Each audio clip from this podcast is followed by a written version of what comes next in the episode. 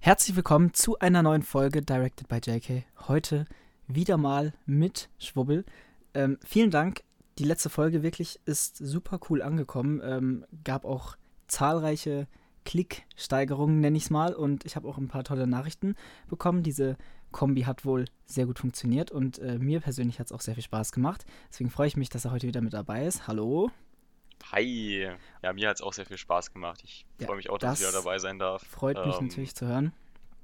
Ähm, Genau, und heute wird es um einen ja, ganz besonderen Film gehen, der jedenfalls geschichtlich jetzt äh, einen weiteren Meilenstein in der äh, ja, Historie von Netflix legt, nämlich der stand jetzt teuerste Netflix-Film mit Greyman. 200 Millionen US-Dollar rund hat er gekostet und darum soll es heute gehen. Wir haben beide noch nicht drüber geredet vorher. Wir haben ihn äh, angeschaut, äh, Schwubbel heute, ich gestern. Und ähm, ja, wir wissen beide nicht, was der andere von diesem Film so denkt. Und deswegen, ich würde einfach mal sagen, zu Beginn, wollen wir einfach mal jeder so ein möglicherweise Rating droppen, um erstmal zu sehen, wo der andere so ist? Oder, oder wollen wir erstmal langsam angehen? Was sagst du? Ja, okay, also wir können, wir, wir können ruhig das, das, das Rating schon Mhm. mal so ein bisschen droppen und so die, die, die Fronten etablieren, aber ich denke, ich, ich habe ehrlich gesagt, ich glaube nicht, dass wir uns allzu sehr streiten werden über den Film. Also, ich habe den schon auf Letterboxd gelockt heute, Mhm. äh, aber noch kein Rating gegeben. Ich wäre so bei zweieinhalb von fünf Sternen. Ja, So, ich bin tatsächlich. Ich weiß aktuell noch nicht, ob es bei mir zweieinhalb oder drei wären. Also ähm, es tendiert schon sehr Richtung die zweieinhalb. Ich habe bisher auch sehr viele Zwei-Sterne-Bewertungen gesehen. Das ist mir ein bisschen zu wenig, ähm, aber über die drei Sterne wird es bei mir auch auf gar keinen Fall rausgehen. So. Ähm, Ja, ich würde auch äh, jetzt hier erstmal ähm, über einige Sachen sprechen. Und zwar, ähm, der Cast ist natürlich äh, sehr krass. Und ähm, wir haben hier als ja große Namen ähm, erstmal Ryan Gosling, Chris Evans und Anna de Armas. Ähm, und Ryan Gosling, ich bin jetzt nicht der größte Ryan Gosling-Experte, aber das war wohl offenbar ähm, jetzt sein erster Film seit einer längeren Pause. Ich glaube, vier Jahre oder drei müssten es sein. Der hat seit ähm, er 2018 meinte, ja, ich habe mir auch noch mal ein. Interview durchgelesen gehabt, er meinte vier Jahre, glaube Ja. ich, als er dann am, am Set stand. Der, genau, der letzte war irgendwie, glaube ich, 2018 äh, First Man, ähm, den er gemacht hat. Ähm, und dann kam nicht wirklich was. Das kann natürlich auch wegen Corona sein. Ähm, aber das ist natürlich auch ganz interessant. Und äh, Chris Evans, ich habe das auch nochmal nachgeschaut. Der letzte Film, den er gemacht hat, war Knives Out. Und Mhm, das ist mhm. dann ja schon auch klar, was er jetzt hier gerade so vielleicht auch ganz Hollywood signalisieren will, in was für eine Richtung er nach, seinen, äh, nach seiner Marvel-Zeit gehen will. So. Ja. Das sind ja schon praktisch auch die gleichen Rollen. Genau das habe ich, Groben, ja. genau das habe ich heute gedacht, als ich den geguckt habe. Als ich mir so überlegt habe, so, hm, okay, äh, wie sieht's denn, also, wenn, wenn ich, wenn ich den Film jetzt so geguckt habe, weil ich ja natürlich wusste, dass wir jetzt den Podcast machen, Hm. ähm, habe ich ja auch so natürlich überlegt, worüber man reden kann und dann halt auch so über den Antagonisten. Dann dachte ich mir so, boah, ey, das ist wirklich, das ist wirklich eins zu eins einfach die Figur aus Knives Out. Ja. Ähm, Nur, dass er halt noch besonders gut töten kann. Ich weiß nicht, wir, wir können ja ganz kurz nochmal, äh, bevor wir äh, an sich über den Film reden, nochmal kurz sagen, worum es so grob geht. Es geht um Ja. ähm, den ja, Agenten äh, 6, also er heißt auch wirklich einfach nur 6 oder 6. Ich habe ihn tatsächlich jetzt mal auf Deutsch geschaut. Ich habe in den letzten Tagen so viel Originalton geschaut und hatte einfach mal wieder Bock auf äh, Synchro. Hast du Original geschaut? Ich habe ihn im Original geschaut, ja. Ja, dann haben wir jetzt auch Ähm, vielleicht so ein bisschen den Vergleich. Ähm, Ja. ja. genau. Und ähm, dieser äh, Agent 6, der äh, ist quasi von einer ähm, ja, geheimen äh, ja, Liste von, von der CIA, die, äh, äh, wie heißt, wie sind die nochmal, weißt du das? Diese, äh, Die Sierra, Genau, also diese, die Sierra. Sierra-Nummern. die CIA-Nummern. Ähm, und, also ähm, Sierra 6 genau. und Und dann geht es einfach das darum. sind die Grey ja, die sozusagen. Und äh, dieser äh, Sierra Six bekommt es dann eben zu tun mit äh, einem Auftragskiller, der ja korrupterweise, könnte man sagen, von einem hochrangigeren CIA äh, engagiert wurde, weil er dieses Programm auslöschen will. Und das ist so basically die äh, Story. Es gibt dann äh, auch noch einen Datenträger, der eine wichtige Rolle spielt, der äh, immer während dem Spiel quasi, während dem Spiel wahrscheinlich, während dem Film versucht wird äh, zu securen. Ähm, aber mehr braucht man eigentlich auch nicht wissen, um die Handlung zu verstehen. Ähm, aber wenn wir jetzt mal zurück zu Chris Evans kommen, ähm, ich würde schon sagen, dass er für mich eines der Highlights des Films ist, tatsächlich, weil ich mag diese Art von ihm wie er sich da gibt. Was, ja, was sagst du? Okay. Bist du da, bist du ja. da, siehst du Chris Evans eher so in der, in der, äh, ja, Heldenrolle, in dem, in diesem guter Typ-Vibe oder kannst du ihm das abkaufen oder hat er dir in Knives Out in der Rolle gefallen? Ja, in Knives Out hat er mir sehr gefallen und deswegen, er, also, er hat das, er hat das schon drauf, die Rolle, diesen ähm, fiesen, auch so äh, sehr arroganten Typen zu spielen. Ähm, das kriegt er schon hin, aber es ist jetzt nicht irgendwie so, dass da schauspielerisch eine Meisterleistung hingelegt wird, aber ich würde schon zugeben, dass es das vermutlich das Highlight ist. Ja. Und äh, ja, ich finde es auch gut, dass er kein Captain America spielt, weil dann wäre er noch so ein zweiter langweiliger Typ im Film drin gewesen, wie Ryan Gosling. Ich, ähm, ja, ich, ich will aber äh, generell einfach, finde ich das einfach cool so von Chris Evans persönlich, dass er da eben nicht in diesem, in diesem, ja, Stereotyp drin bleiben will, sondern sich jetzt denkt, ich habe jetzt acht, neun Filme gemacht fürs MCU und jetzt will ich auch einfach mal was anderes. Äh, also. Ja, aber was heißt das denn, wenn er aus dem Stereotyp rausgeht und, also gut, das sind ja zwei, aber was heißt denn, wenn er aus einem Stereotyp rausgeht und in den nächsten halt wieder reingeht? Ja, gut, das stimmt, das stimmt. Also, ähm, aber ich muss auch ehrlich sagen, diese äh, Figur jetzt war ja auch schon noch mal eine kleine Steigerung zu Knives Out. Also natürlich war er ah, ähm, da noch ein bisschen gemäßigter, ist ein Familienmord so, aber wie kaltblütig der jetzt in dem Film schon teilweise ist, dann, also das ist ja schon krass, fand ich. Die, die Methoden sind anders, aber die Charakterzüge sind. Ja, okay, gleich. gut, ja, doch, das stimmt. Ähm, ich weiß nicht, wollen wir über die Action sprechen? weil das wahrscheinlich auch, es ist halt einfach ein Actionfilm und ähm, das steht und fällt halt auch mit der, mit der Wertung dann bei sowas. Ähm, Auf jeden Fall. Wie würdest du es in einem Satz beschreiben? Okay. Okay? ja, so wie ich den ganzen Film beschreiben würde. Also, ähm, die Action ist halt im Groben und im Großen und Ganzen gesagt, sie ist halt jetzt nicht zerschnitten oder so. Ähm, es gibt jetzt aber auch nichts, was ich sagen würde, was wirklich unglaublich beeindruckend wäre. Man merkt halt das hohe, also das hohe Budget, das hast du ja schon am Anfang gemeint, das ist der mhm. teuerste Netflix-Film, das hohe Budget merkt man dem an. Die Explosionen sind sehr groß und es gibt sehr viele CGI, äh, es, es, gibt sehr viel CGI drin, was auch nicht irgendwie jetzt super schlimm aussieht. Ähm, aber es ist trotzdem jetzt nicht irgendwie ähm, ja, es, es gibt jetzt keine großen Action-Szenen. Ähm, was, was ich immer, woran ich immer denke, für, für mich selbst, ähm, ist, dass eine Action-Szene für mich irgendwie so unique sein muss. Mhm. Weißt du, also dass die so einen, irgendein gewisses Standalone-Feature hat, was ich dann, wo ich dann, keine Ahnung, mal zwei Jahre nach dem Film oder so daran denke und was mich dazu bringt, irgendwie auf YouTube einen Clip von dieser Action-Szene zu gucken. So, weil das, weil die dafür cool genug ist. Und das hat, also keine der Szenen hier im Film hat das erreicht, aber es ist auch nicht, dass die Action irgendwie unübersichtlich oder irgendwie schlecht wäre. Also, das sehe ich sogar ein bisschen anders. Ich fand die Action jetzt, äh, ja, gerade zum Anfang und Ende des Films, in der Mitte äh, hat sich das, finde ich, dann wieder ein bisschen äh, unterschieden, aber ich fand gerade am Anfang in dieser ersten Szene und auch ein bisschen dann am Ende, aber vor allem am Anfang, da fand ich die Action wirklich sehr, sehr schlecht. Also, ähm, ich habe da nichts, nichts erkennen können in dieser ersten Szene. Da fand ich dann ähm, diese. In der ersten Szene meinst du diesen Anschlag? Ja, genau, jetzt? diesen Anschlag, ja, genau. Ja, okay, ähm, okay. Das zum Beispiel, also jetzt nicht, nicht da ganz, ganz am Anfang, aber ähm, ich weiß nicht, also dieses, diese, ich sag mal, Schießerei auf dem Platz dort, äh, dann, ähm, wo der auch angekettet war, die fand ich noch actionmäßig das Beste so.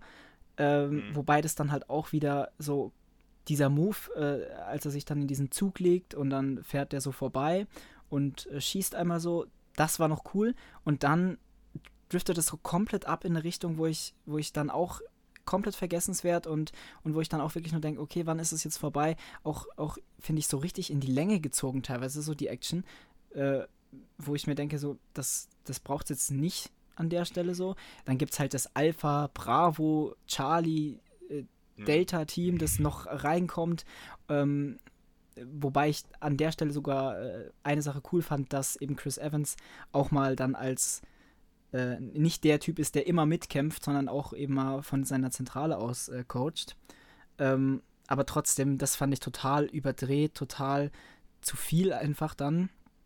Ähm, und die Action war es halt einfach, ich weiß nicht, ob ich mittlerweile einfach äh, aufgrund solcher Sachen wie, äh, weil ich einfach auch so ein großer Fan bin von Mission Impossible Fallout, dann bei ja. solchen Dingern auch einfach nicht mehr hingucken kann. Ähm, aber die Action war für mich wirklich einfach, einfach nicht gut. Und ähm, ich, die Effekte waren jetzt doch eigentlich auch nicht so das Gelbe vom Ei. Also, ich verstehe das nicht ganz so. Ähm, meiner Meinung nach äh, müssten die 200 Millionen eher in diese vielen verschiedenen Locations eingeflossen sein, als in die Action, weil die waren für mich nicht 200 Millionen wert. So, Mission Impossible Fallout hat ein Budget gehabt von 170, 180 Millionen und das war zehnmal besser, daran liegt es halt einfach nicht. Ich frage mich, wo diese 200 Millionen hin sind so. Also hat Ryan Gosling so viel gekostet oder Chris Evans oder ich glaube, da ist wirklich viel in den Locations drin. Also da, wo die. Äh, das ist eine halbe Weltreise gewesen in diesem Film. Ja. Da war alles mit dabei. Und das muss ich der ersten Szene auch, oder der ersten Szene, der ersten äh, Action-Szene dort in diesem, äh, wo war das, in, in Bangkok oder so? Das muss ich mhm. zugutehalten. Diese Location, auch äh, Neujahrstag sollte das, glaube ich, sein. Das sah so cool aus. Das war ein übel geiles Set. Äh, und dann, wo die auch gekämpft haben, da zwischen diesen Feuerwerkskörpern, fand ich vom, mhm. vom Set-Design her eine übel coole Idee, kreativ und so.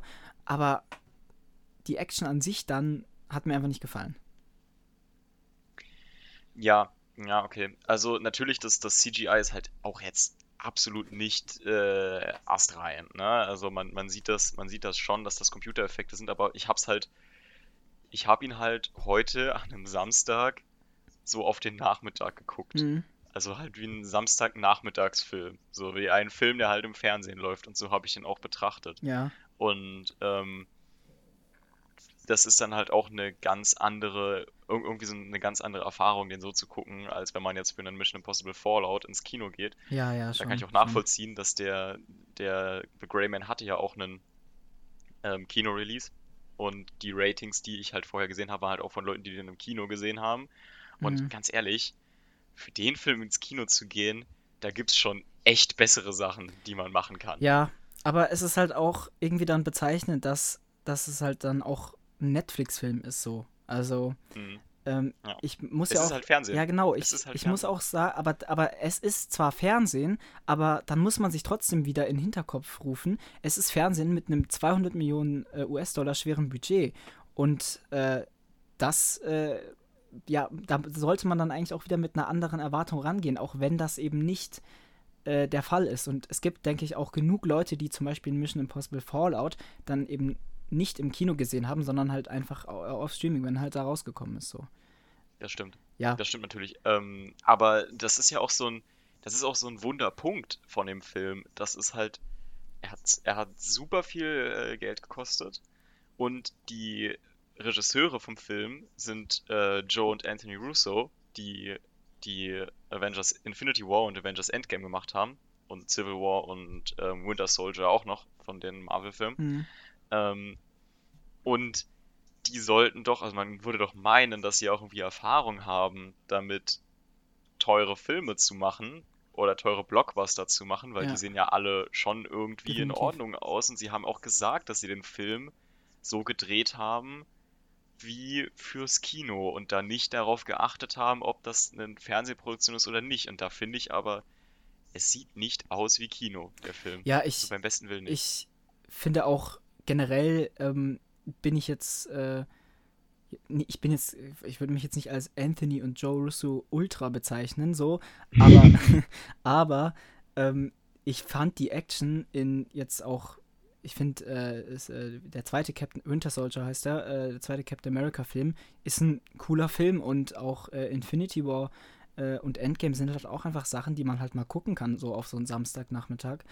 Aber ähm, da fand ich die Action auch einfach um, um Welten besser als jetzt bei, äh, bei Greyman so. Ähm, ist natürlich auch noch mal ein bisschen was anderes, weil es jetzt kein Superhelden-Action ist so, aber äh, gerade vom, also äh, Winter Soldier war ja auch basically ein Agenten-Thriller, also halt mit Captain America noch mit dabei so. Ähm, Aber da würde ich, da würde ich, glaube ich, eher mit dir ähm, nicht übereinstimmen, mhm. weil äh, die, also klar, natürlich ist es was anderes für Endgame und Infinity War oder Civil War, wo halt alle krasse Superkräfte haben. Ja. Ähm, beziehungsweise man merkt ja auch noch, dass sie sich in Civil War halten sie sich ja noch sehr zurück, was die Kräfte angeht, wenn man das vergleicht mit den Kämpfen dann in Infinity War und in Endgame. Da ist ja wirklich, da werden ja nur Blitze und Funken geschleudert. Ähm, aber ich finde, das, was man in The Grey Man bekommt, ist halt schon auf einem ähnlichen Level zu der Action von, in, von Winter Soldier. So. Und also ist jetzt, fand ich jetzt für mich persönlich, das war ähnlich, äh, das, das war ähnlich aufgebaut, die Action-Szene. Es gibt auch äh, eine äh, Szene in äh, Winter Soldier, wo, es so, wo so einen Messerkampf gibt. Es gibt hier auch einen, es gibt hier auch mhm. so einen Messerkampf in The Greyman. Ich finde, da sieht man schon irgendwie parallel darin, äh, wie es geschnitten ist, wie es gefilmt ist. Ich finde das wirklich relativ ähnlich in der Hinsicht. Ähm, hat dich, das, das interessiert mich jetzt, hat dich auch ein, eine gewisse, ich sag mal, wenn ich es jetzt sage, es wird schon obvious sein, äh, hat dich auch etwas an Nice Guys erinnert? Hier. Stichwort Ryan Gosling und kleines Mädchen.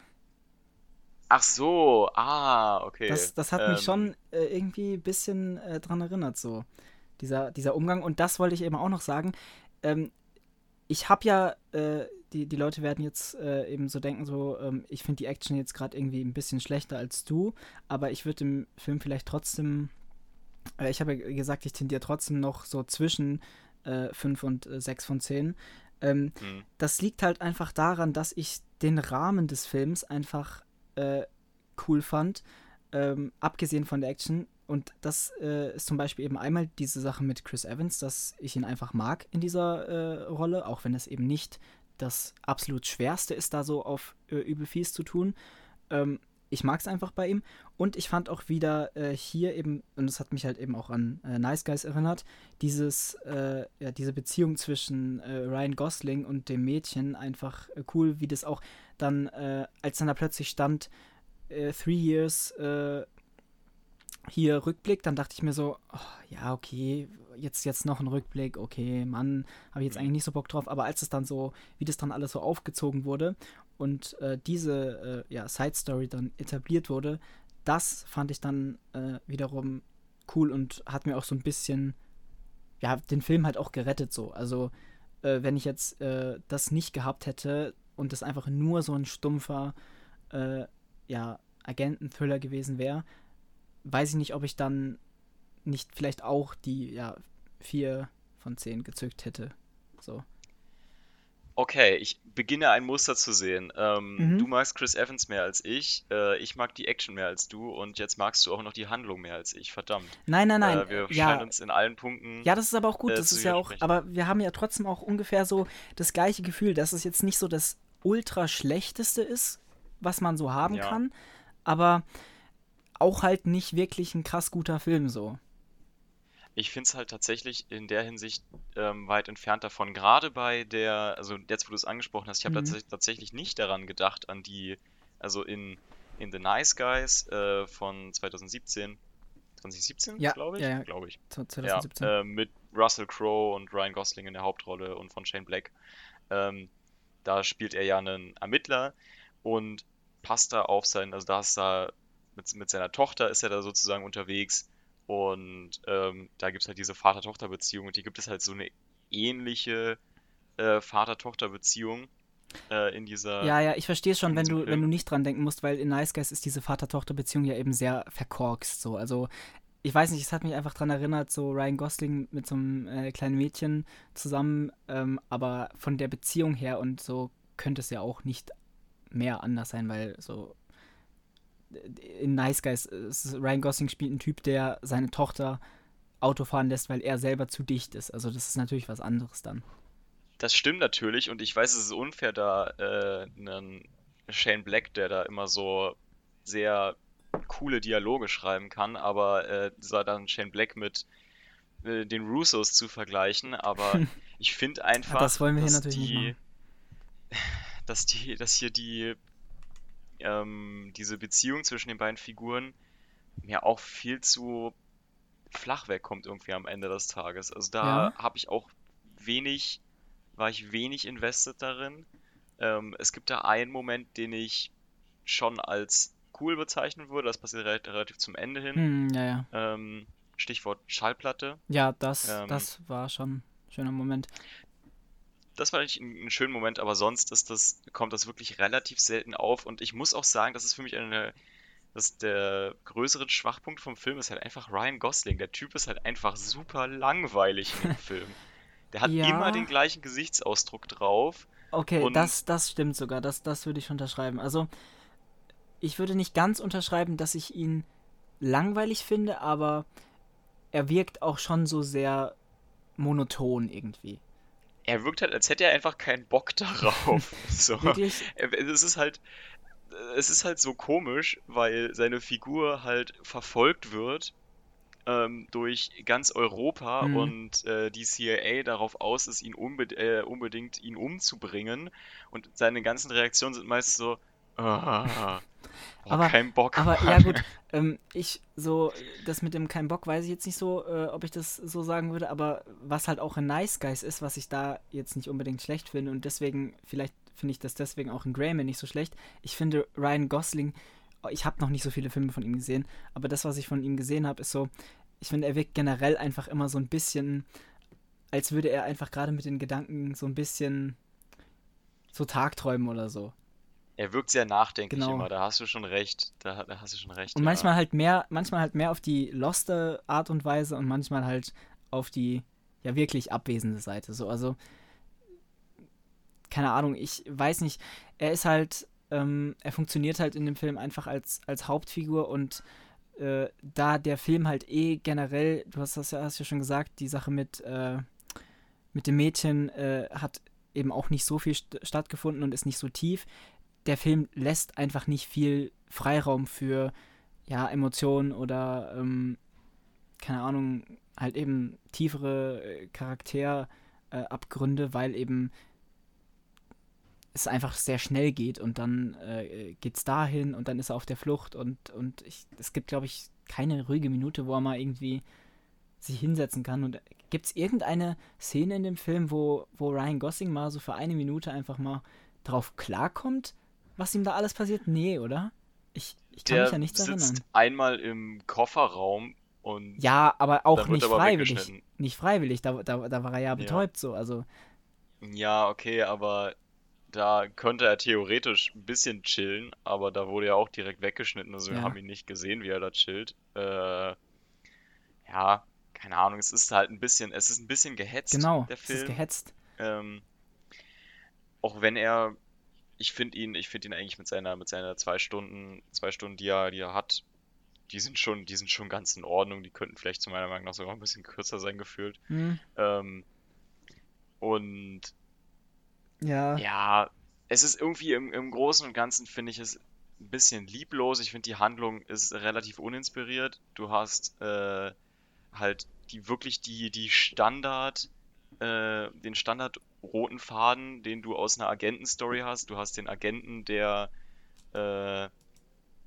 der herausfindet, dass, sein, dass, dass seine eigene Agentur halt gegen ihn äh, plottet und ihn eigentlich abservieren will. Und dann hast du, dann wird auch später mal was angedeutet mit so, dass da Leute im Hintergrund die Fäden ziehen und ähm, dass dann die CIA ein Personal Hit Squad ist, was auch öfter mal vorkommt. Es gibt natürlich irgend so einen wichtigen verschlüsselten USB-Stick, der noch ja, äh, ja, ja. weggetragen werden muss. Und, und außerdem Mhm. ballert man sich halt komplett durch Europa. Also in dem Film wird ja auch Prag einfach komplett vernichtet, die Stadt. Hm. Also die löschen selber von der Landkarte ausgefühlt. Ja, angefangen äh, von, von diesem Haus da, was explodiert, dann geht's rüber Ja. und so und dann wird die Straßenbahn noch, noch zerfickt Ja, und oh Gott. alles geht einfach den Bach runter.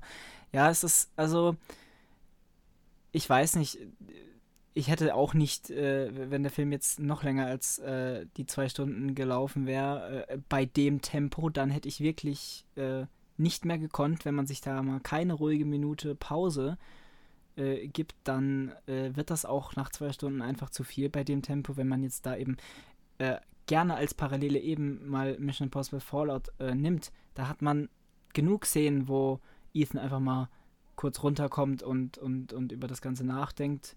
Oder dann kommt seine Frau, dann gibt es mal kurz einen emotionalen Moment so. Aber das hat Grayman einfach nicht. Ähm, wie findest du das Ende? Das Ende, Ende. Ja. Ich fand das wirklich äh, sehr lame. Ähm, Ich glaube, ich glaub, das beschreibt es äh, sehr gut. Einfach, ja, gut. Man, man denkt so, es kommt noch irgendwie was Krasses. Ähm, ich mein, wir, Ja. wir spoilern jetzt hier eh schon die ganze Zeit, deswegen ich würde sagen, wir machen jetzt mal, äh, geben jetzt hier nochmal eine äh, akute Spoilerwarnung raus. Ähm, wenn dieses Mädchen da kommt und nicht gehen will und dann äh, sagt sie so mit den, äh, mit den Worten, mach ihn fertig. Und dann geht sie. Man könnte meinen, es kommt noch irgendwas krasseres. Dann kommt irgendein ganz, ganz, ganz komischer Boxkampf und und mit dem genau, Flashback das wollte ich sagen. drinne. Und dieser, was war das für ein Flashback? Wie random war das? Das war Ja, doch einfach Das war sehr, sehr random. sehr an den wirklich. Haaren Das- herbeigezogen auch, oder? Auch so, ja, halt auch so ganz lieblos aufgebaut am Anfang vom Film. Ganz am Anfang sagt er mal so, ja, hey, du hast einen bösen Typen umgebracht, ich glaube, du bist gut darin, für den Job geeignet. Dann später sagt er mal, ja, da, dies und das hat mein Bruder verprügelt. Ähm, dann habe ich den Vater erschossen und dann äh, kommt dazu noch so ein komischer Payoff am Ende vom Kampf. Sehr konstruiert. Ich dachte mir, okay, was will das mir vor allem dachte ich mir in dem Moment so, was will das mir damit so sagen? Er wurde als Kind gemobbt, also er wurde als Kind geschlagen von seinem Vater, ist jetzt Chris Evans steht sinnbildlich für seinen Vater. Ja, das ist Äh. äh, vor allem, wenn das, das wird dann auch erst eben im Endfight dann irgendwie aufgegriffen, so wenn das irgendwie schon, schon vorher mal gezeigt worden wäre, dass er da irgendwie die Parallelen sieht und dass es ihn fertig macht, aber es juckt ihn ja auch einfach irgendwie nicht. So, es wirkt, da wirkt er wirklich so emotionslos, so, ja, er, er trägt es halt einfach. Und Tja. ich weiß nicht, erst schmeißt Chris Evans seine, seine Pistole weg, dann holt er doch ein Messer raus, weil er merkt, das wird nichts. Und dann äh, kommt halt einfach so der Schuss und äh, man denkt erstmal so, ah, okay, Anna de Armas ist doch reingelaufen und hat abgeknallt. Aber nein, die bekommt nicht mehr Screentime. Diese ja, 15, 20 Minuten, die sie hatten, die sie hatte, reichen schon. Äh, dann kommt nochmal dieses CIA-Ding, um die halt reinzuwaschen. Und dann das Ende mit diesem Typen, der das Ganze ja überhaupt initiiert hat von der CIA, dieser, äh, wie heißt der nochmal? Ähm, der hatte irgendeinen krassen Namen. Ähm, du weißt, wen ich meine, oder? Keine Ahnung. Ja, diesen, äh, Danny? Hieß er nicht sogar Danny oder so? Der Ich hat wa- so einen ja. richtig beschissenen Namen. Ja, das war, war ein ganz komischer. Ähm, jedenfalls, äh, der kommt dann irgendwie weg damit einfach. Und da wird am Ende einfach nur nochmal gesagt, äh, ich hab dich im Auge oder sowas, keine Ahnung. Äh, Mhm.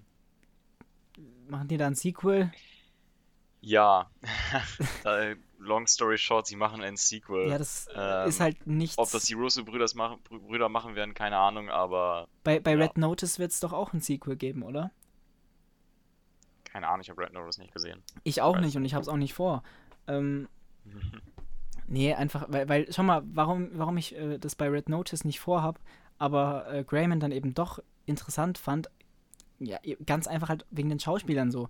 Weil ich mir das von einem Ryan Gosling, einem Chris Evans und einer Anna de Armas noch lieber anschaue, als von einem The Rock und Gal Gadot. So, gut, Ryan Reynolds ist auch mit dabei bei Red Notice, aber halt auch The Rock und äh, Gal Gadot, so, das sind jetzt nicht so die Argumente für mich. Ähm, ja, das Ja. Ende hätte man. Ja, das Ende steht irgendwie auch so sinnbildlich für den ganzen Film. So ein bisschen, bisschen lieblos, unkreativ und äh, ja. Genau. Ähm, hast du sonst noch irgendwas? Äh, warte, ich habe erstmal rausgefunden, Danny Carmichael Ja, genau, ist der krasse Carmichael. Name, den du Carmichael war das. Ja, Carmichael, äh, wilder Name auf jeden Fall. Okay, ja, ähm, was, was ich noch, was ich noch zu dem Film habe, ich finde, es gibt schon, also es ist nicht, es ist da jetzt nicht wirklich alles komplett äh, schlimm an dem Film. Es gibt ein paar Momente, die ich ganz gut finde. Ich persönlich fand den, ähm, mochte diesen Endfight in dem Brunnen tatsächlich bis halt auf dieses dämliche Flashback.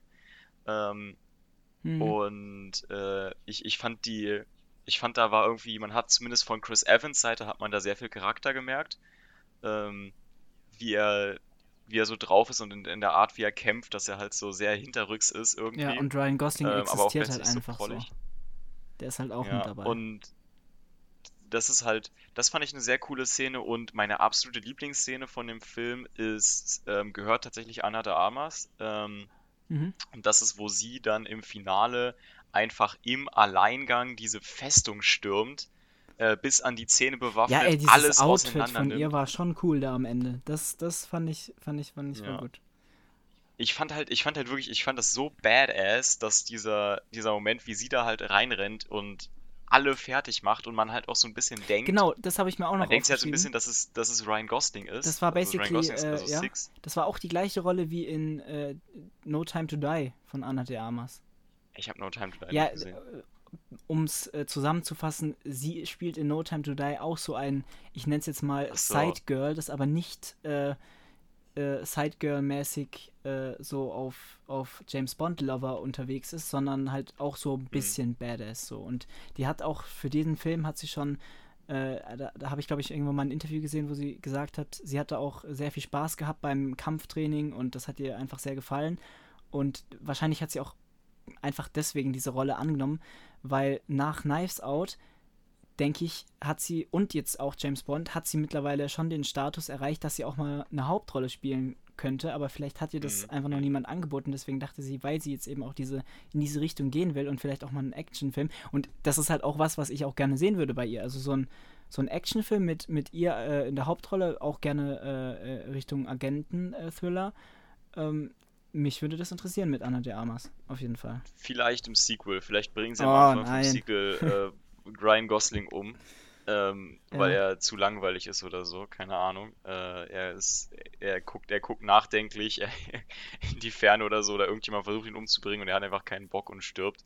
Ähm, und dann übernimmt Anna de Armas die Hauptrolle. Würde ich cool finden. Taika Waititi, gesagt, Taika Waititi macht den. Film, Anna de Armas die Hauptrolle und Wer ist der Antagonist?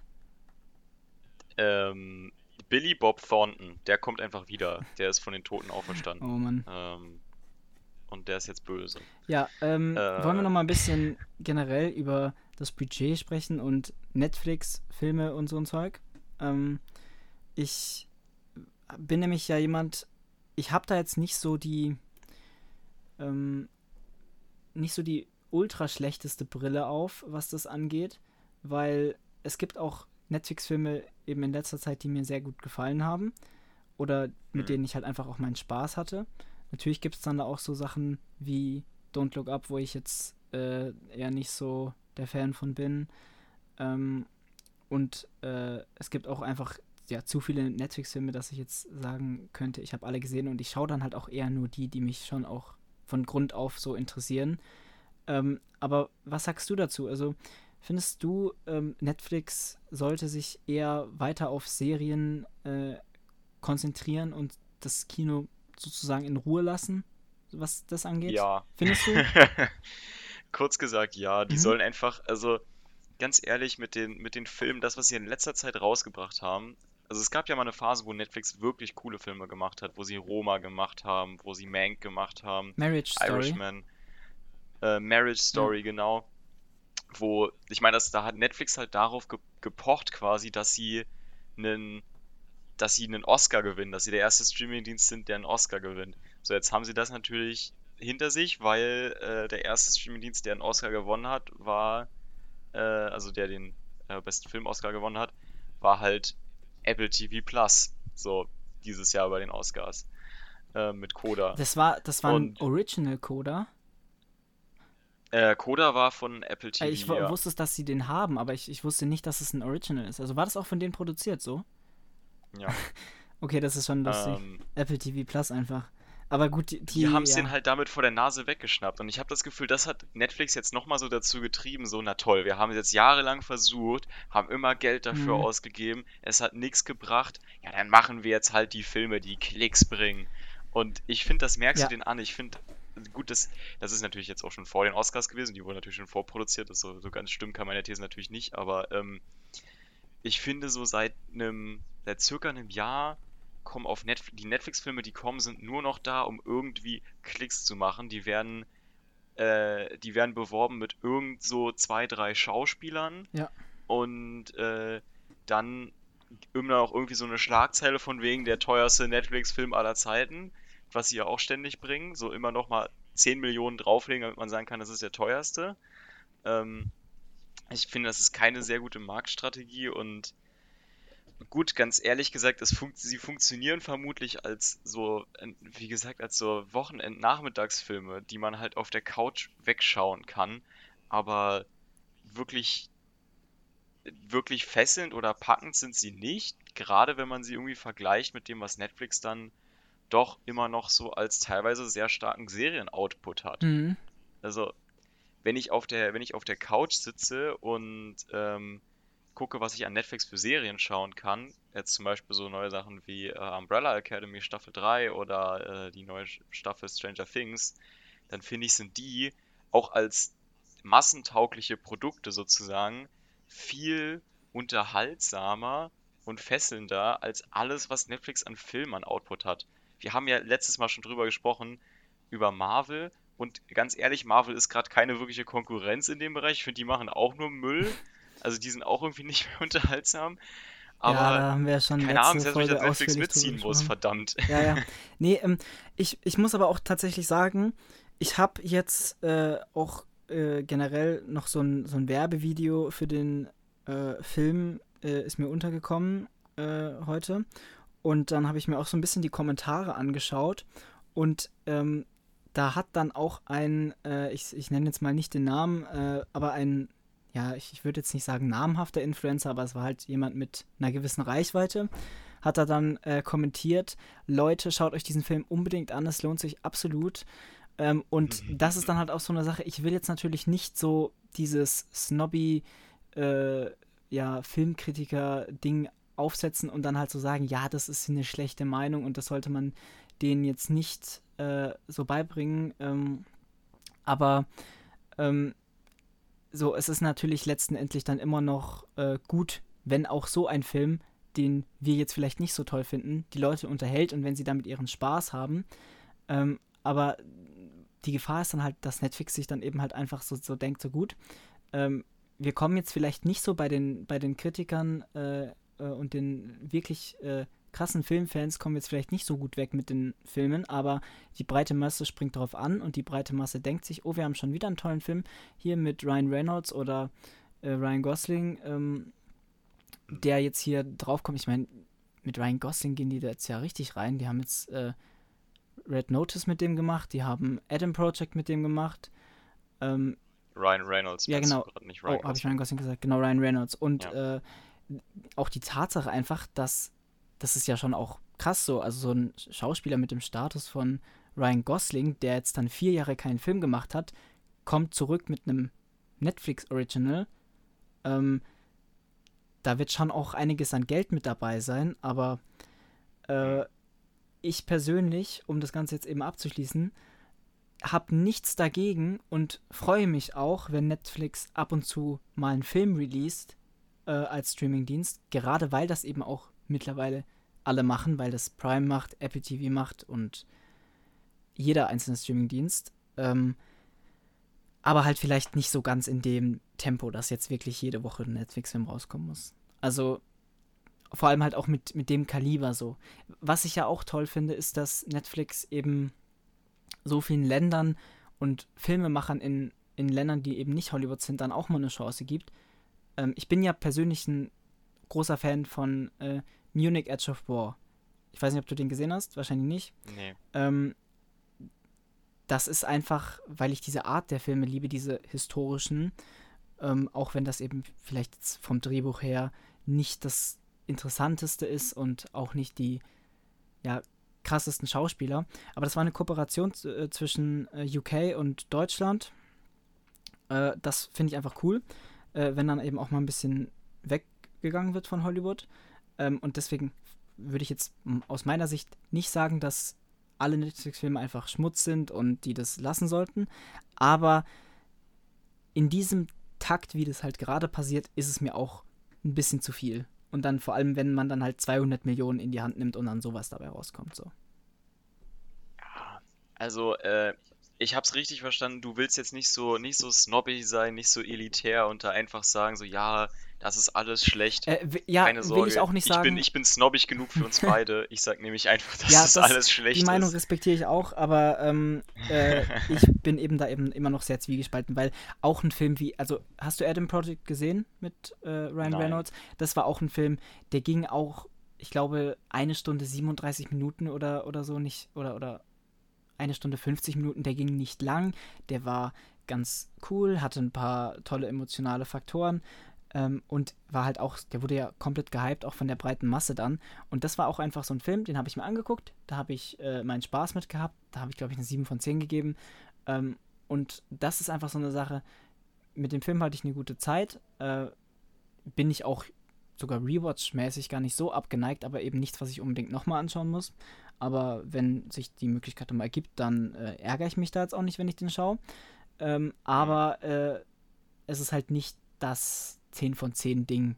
Ähm, und deswegen bin ich da sehr zwiegespalten. Ich verstehe die Sicht äh, von dir, wenn du sagst, du hast einfach keinen Spaß an diesem Film oder es, es ja, reizt dich einfach nicht. Ähm, ich bin da eben immer noch sehr differenziert, was das angeht. Genau. Also mich, mich interessiert es halt wirklich, wirklich wenig, die Filme, die, die Netflix in der Hinsicht einfach machen. Und ähm, ja, es, es, es spricht für mich auch nichts dagegen, dass Netflix mal einen Film macht, den man halt ähm, entspannt gucken kann, aber na, ich, ich weiß nicht genau, ich, ich will jetzt ja auch nicht einfach nur äh, so grundlos, grundlos rumnörgeln, aber ganz ehrlich, ich finde Netflix Netflix, die sind immer sehr, die sind mittlerweile versuchen, die vorsichtiger zu werden, wo sie ihr Geld hinpacken. Ist, ist ja, so wahrscheinlich Sache. auch, weil es ähm, tatsächlich sogar wirklich weniger risikoreich ist, den Film selber zu produzieren und dann hast du ihn halt, dann musst du auch nicht mehr die Rechte dafür bezahlen. Ähm, so ein äh, Greyman wird jetzt für immer auf Netflix sein. Also jedenfalls solange es den, äh, den Konzern und äh, das Produkt gibt. Ähm, für einen Film wie äh, ja, keine Ahnung, jetzt zum Beispiel Nice Guys, da musst du ja schon auch immer noch die Rechte dafür bezahlen und das hört ja auch nicht auf. Das ist eine laufende Gebühr und dann ist es auch ja weniger risikoreich, wenn du den Film selber produzierst. Dann hast du halt einmal äh, Fixkosten so und das war's dann. Das stimmt natürlich, aber ähm, was ich halt, was ich halt meine ist, Netflix achtet gerade, also jetzt gerade, wo sie ja ihren, ähm, sie hatten ja Anfang des Jahres äh, ihren großen Verlust mhm. gemacht, wo sie quasi das, das erste Mal hatten sie ja, ja, ja weniger äh, Subscriber alles, verloren. Ja. Und seitdem achten sie jetzt halt extrem genau darauf, wo sie ihr Geld hinpacken.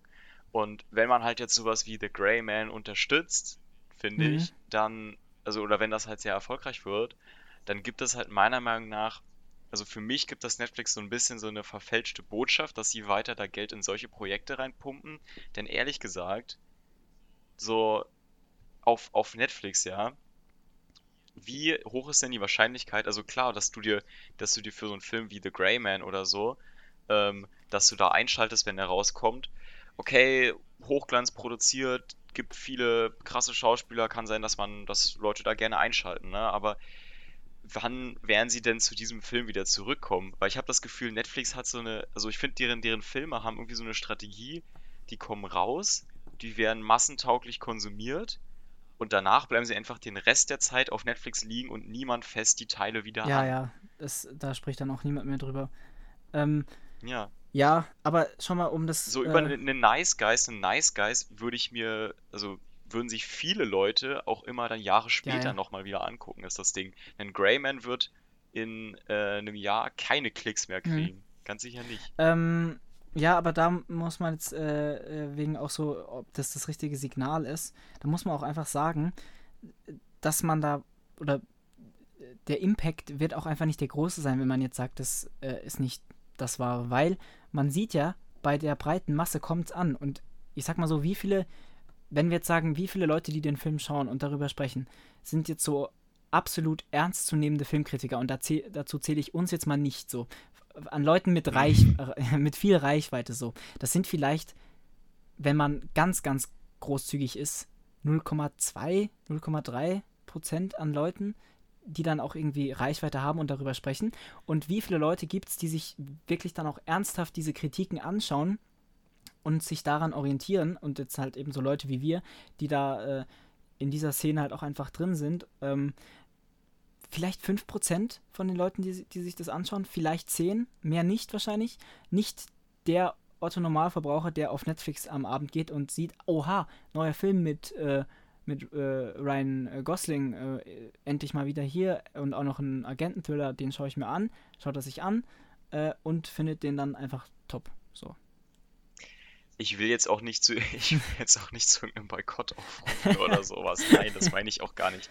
Schaut ähm, nicht diesen Film. Doch, boykottiert ich Greyman. Nein, aber lass, es, lass, es, lass uns äh, doch so äh, sagen. Schaut nicht Greyman, wenn ihr noch nicht Nice Guys geguckt habt. Ist der auf Netflix aktuell oder ist der auf Prime? Ich glaube, er ist auf Prime. Ähm, ich wäre mir nicht sicher. Ich glaube, er ist auf einer der Streaming-Dienste auf jeden Fall äh, vertreten. Das wäre wirklich ganz ähm, schlimm, wenn nicht, weil dann muss ich mir auf DVD mal kaufen. Mh, hm, nee, ja. äh, auf Prime. Nice Guys ist auf super. Prime gibt's den. Ja. Nee, also Nice Guys gibt's nicht auf Netflix. Aber auf Prime, ich habe ich hab nachgeschaut. Achso, genau. okay. Ähm, ja, wenn ihr, wenn ihr jetzt also Netflix und Prime habt, dann würde ich sagen, heute Abend wird lieber Prime angeworfen und Nice Guys geguckt. Äh, ja, ja, nee. Ähm, Bitte. Ja, also verstehst du, was ich meine? So mit, mit ähm, so die breite Masse. Äh, es gibt halt einfach, und das ist ja auch nicht schlimm, so, es ist ja auch nur normal, dass äh, der Großteil der Leute einfach einen Film schaut, um unterhalten zu werden und sich dann damit nicht weiter auseinandersetzt. Man will das eben anschauen, man will seinen Spaß damit haben und das ist auch absolut nicht schlimm und normal, da eben dann nicht drüber nachzudenken, ähm, wie hat mir jetzt da eigentlich die Kamera gefallen und was war so toll an Ryan Goslings Leistung oder was war eben nicht so toll daran. Also das ist ja auch okay und ist halt einfach so. Kann man nichts groß dran ändern. Ja, ich hoffe, ich hoffe trotzdem irgendwie, dass Netflix ähm, ein bisschen lernt, besser mit seinem Geld umzugehen, weil ganz ehrlich, äh, ja. der Film hat, der hat 200 Millionen US-Dollar gekostet. Da wären, keine Ahnung, gefühlt zehnmal Marriage Story drin gewesen mhm. dafür. Mhm. Ähm, also gut, natürlich jetzt nicht ganz, aber ähm, das ist so, ich, ich finde, ich hoffe, dass das einfach nicht worth ist und dass Netflix das, dass Netflix das merkt und ich habe ja, auch, wie gesagt, ich ja. habe nichts dagegen, dass sie unterhaltsame, spaßige Filme rausbringen. Aber müssen die 200 Millionen US-Dollar kosten? Nur D das ist halt wirklich da was, was mich einfach interessieren würde. Das wäre so eine Sache, da würde ich wirklich gerne einfach mal so einen so Plan jetzt sehen, dass sie das irgendwie veröffentlichen. Also, es ist natürlich nur ein Wunschdenken so, aber äh, dass die, das Netflix jetzt irgendwie auf, auf irgendwo postet, halt einfach hier. Äh, das ist der exakt genaue, äh, ja, Finanzierungsplan von Grayman. Wir haben so und so viel an die Schauspieler gezahlt, so und so viel an die Kameracrew, so und so viel an, an die Locations, das äh, für die äh, VFX-Dingsbearbeitung äh, und so. Ähm, das würde mich wirklich interessieren, weil ich kann es mir nicht erklären, wenn ich mir vergleichsweise andere Filme aus dem Preisbereich anschaue, ähm, wo das Geld hingegangen ist. Das verstehe ich einfach nicht, weil das muss doch, also die einzig logische Erklärung kann wirklich für mich sein, Locations, so. Weil diese Effekte sind halt auch nicht so das, was du bekommst in dem Preisbereich, weil ich weiß nicht, wie viel, wie viel hat, äh, wie viel hat Infinity War gekostet? Sie hatten aber auch, man muss dazu sagen, was sie auch gemacht haben, ist, dass es gibt ja ständig diese, diese Drohenshots, die da so mhm. unmotiviert reingeschmissen werden. Oh ja, die Drohnenshots. Das hat mich auch, äh, ja, ständig. Das, das war wirklich, äh, die hatten das erste Mal wahrscheinlich die Erlaubnis dazu. Okay, ähm. Äh, Civil War. Gucke ich auch nochmal das Budget nach. Also, gut. Civil War hat 250 Millionen äh, und äh, Avengers Infinity War 316. Das ist natürlich schon auch nochmal was anderes, aber trotzdem ist der Unterschied, finde ich, zu groß zu äh, Filmen wie Infinity War. Von Grayman. Ja, auf jeden Fall. Aber, naja, gut. Es ist letztendlich, es ist letztendlich vermutlich der äh, uninteressanteste Film, den man für 200 Millionen US-Dollar bekommen Naja, ich sag mal so, sag Das niemals nie, wart ab, was noch kommt, wart ab, was Netflix noch raushaut Oh dieses Jahr oder nächstes Jahr. Eine Sache, ja? Das klingt wie eine Eine. Sache, wo ich mich wirklich sehr freue, das ist wahrscheinlich der Netflix-Film, wo ich mich insgesamt am meisten drüber freue. Eine deutsche Produktion, die wahrscheinlich dann letztendlich auch nicht so viel Budget bekommt, deswegen äh, vielleicht ist das hoffnungsvoll oder vielleicht wird das dann einfach noch schlechter, keine Ahnung. Äh, die Mhm. werden dieses Jahr, äh, äh, es soll angeblich noch 2022 gegen Ende rauskommen, vielleicht wird es aber auch 2023, äh, im Westen nichts Neues ähm, verfilmen. Ähm, also den, den Ja. Buchklassiker. Äh, da gibt es bisher zwei Verfilmungen, weiß. die beide jedoch äh, amerikanisch sind. Und unter anderem Daniel Brühl spielt mit. Und das ist so ein Netflix-Film, da freue ich mich auch sehr, weil mir auch das Buch äh, sehr gut gefallen hat. Das fand ich ganz interessant. Okay, Das wäre so eine Sache. dann gibt's doch, also zumindest gibt's immer noch ein paar Netflix-Projekte, auf die wir. Ja, äh, und auch im Serienbereich ist es ja auch einfach so, äh, es gibt da auch einfach genug, was man noch so konsumiert. Ich werde jetzt, denke ich, auch dann bald mal äh, Stranger Things anfangen. Ja. Also es gibt noch, es gibt genug auf Netflix, was man noch konsumieren kann, aber ich habe auch irgendwie so ein bisschen die Befürchtung, wenn ich mir so den Schedule angucke, dass da gar nicht mehr so viel kommt irgendwie. Also ich habe auch so das Gefühl, dass Netflix Asse langsam nachziehen muss und den Preis reduzieren muss. Oder es passiert das, was passieren muss und äh, nicht Netflix reduziert den Preis, sondern äh, andere heben ihn an.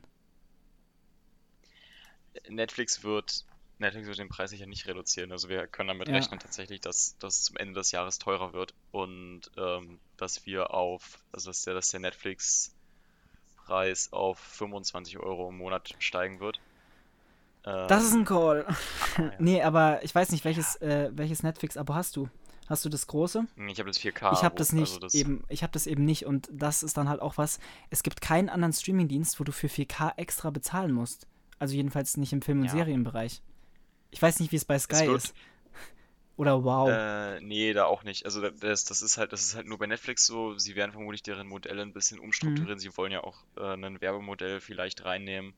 Ähm, also wo du quasi ein günstigeres Netflix hast, dafür halt Werbung vorgeschaltet bekommst. Na oh gut. Gott. Ähm, Ja, nee, ähm, Ja. äh, tatsächlich. je weiter, ja. je mehr man bei Netflix irgendwie in die Zukunft schaut und deren Policies anschaut, ich finde, das ist irgendwie so ein bisschen, ich finde, das immer ein bisschen sehr deprimierend. Hören wir lieber auf, darüber zu reden. Ähm, bei Sky, aber jetzt äh, kann ich dir was sagen, was dich auch deprimiert, aber nicht, ähm, nicht Netflix bezogen. Und zwar, äh, ich habe mich auch generell jetzt eben gefragt, äh, also offenbar ist es ja nicht der Fall, aber bei Sky musst du jedenfalls bei den Sportproduktionen 5 Euro extra für äh, 4K bezahlen. Und Oh, okay. Deswegen dachte ich mir so, ah, mm. aber äh, das ist ja auch generell irgendwie so, dass dieses 8 Euro Netflix-Abo, was jetzt ja, ich glaube ja doch, so 1 Euro, 1 Euro äh, günstiger ist als das Disney Plus-Abo. Ähm, so, d- das ist doch SD-Qualität, das sind 720p. Wa- Das ist ja absolut nicht worth. Also, ich meine. Ich finde es schon generell schade, dass ich, dass ich da eben dann nicht 4K gucken kann. Mit, Das ist halt für Leute, die auf dem Handy gucken, Ja. sagen wir es so. aber wer kauft sich denn Netflix bitte nur fürs Handy? Also wirklich nur fürs Handy, so. Das, das frage ich mich ehrlich. Ich weiß es nicht. ähm, ich möchte es mir auch nicht wirklich vorstellen. Äh, naja, Ja. gut. Ich denke mal, ähm, wir haben Wir jetzt. haben gut genug über, äh, über das Ganze gesprochen. Ähm, unsere beiden, ich da, tatsächlich denke ich, wird sich äh, meine Bewertung doch auch äh, an die äh, 2,5 Sterne äh, anschließen. Ähm, Hm, für die drei ist es dann einfach noch ein bisschen zu viel. Ähm, aber mir persönlich hat es wieder sehr viel Spaß gemacht. Äh, interessantes Thema auf jeden Fall. Ich äh, spreche da gerne drüber. Auch wenn man natürlich nach einer Zeit dann doch äh, sehr verzweifelt in die Ecke schauen will. Genau. Ähm, ansonsten vielen Dank, dass du dabei warst, würde ich sagen. Ja. Und ähm, wir gucken dann mal, was, was kommt so als nächstes genau Bullet Train. Hast du da Bock drauf? Oder wolltest du den. Bullet Train, äh, der, der, der nächste Actionfilm, der könnte natürlich deutlich cool, cooler ich, werden. Ähm, ja, nee da, nee, da muss ich noch ganz kurz eine Sache sagen. Ähm, ich habe das auch äh, in der Insta-Story gepostet äh, von dem, äh, dem Podcast-Account. Ähm, ich habe die ganze Zeit so eine Werbung bekommen. Äh, Brad Pitt ist, äh, ist in jedem Film, auch in Bullet Train. Und dann halt so ein Clip, wie er irgendwie Wasabi ist in, in Bullet Train. Alter, es juckt mich nicht, ob Brad Pitt in diesem Film ist. Ich schaue diesen Film wegen Brad Pitt und nicht, weil Brad Pitt in diesem Film ist. Ich fand das einfach, das war die perfekte Werbung. Dieser Film ist einfach dumm, aber er wird mir Spaß machen. Weil, keine Ahnung. Wir werden sehen. Also ich denke mal über äh, Bullet Train, vielleicht, vielleicht reden wir ja. darüber, vielleicht schaffe ich es ja ins Kino, vielleicht nicht. Genau. Ähm, vielleicht wieder eine Solo-Folge von dir, aber ich denke mal, wo wir noch auf jeden Fall unseren äh, Senf dazugeben, wird äh, in einem Monat circa starten. House of the Dragon. Da gibt es dann ja. Das wird genau, aber dann sehr einseitig, glaube ich. Da werde ich dann immer sagen, oh, ja, na gut, okay, es wird halt, es wird halt, wenn wir das machen, dann wird es sehr laienmäßig von meiner Seite aus. Ich werde dann immer fragen, ah, wie heißt denn der nochmal und was ist denn das? Da wird es noch viel Tastaturgeklappere geben von mir, wenn ich dann nochmal nachgucke, wie heißt jetzt nochmal die Person und was war denn das? Aber ich bin auch so, also wirklich, ich finde ja den Look vom Trailer unfassbar gut und äh, freue ja. mich da auch sehr drauf. Ja, okay, das, das stimmt, das ist der, der neue Trailer, der ja. gedroppt ist. Da, da gibt es ein paar kontroverse Sachen, die Drachen sehen halt deutlich anders designt aus als noch in Game of mhm. Thrones ähm, um sich halt ein bisschen davon abzuheben, dass sie nicht alle genau gleich aussehen, weil es ja ein paar mehr als drei Drachen gibt diesmal ja. und ähm, ja, es, es wird spannend. Vor allem ist es ja die Serie, die sich gegen äh, Rings of Power stellt. Sie haben sich ja extra dazu entschlossen, ja, wobei ich glaube, zu veröffentlichen. Ich glaube nicht, dass das, das äh, eben ein großer Kampf wird. Das wird, denke ich, relativ klar sein. Wobei wir, wir haben ja auch schon gesagt, die. Ich glaube sogar Koexistenz ja, eben, ist die, möglich. Die Fronten, glaube, die Fronten werden da nicht so aufeinanderprallen, wie man vielleicht denkt. Weil einfach andere äh, Zielgruppen so. Genau, dann würde ich sagen, vielen Dank fürs Zuhören ähm, und wir sehen uns dann beim nächsten Mal wieder. Tschüss. Tschüss.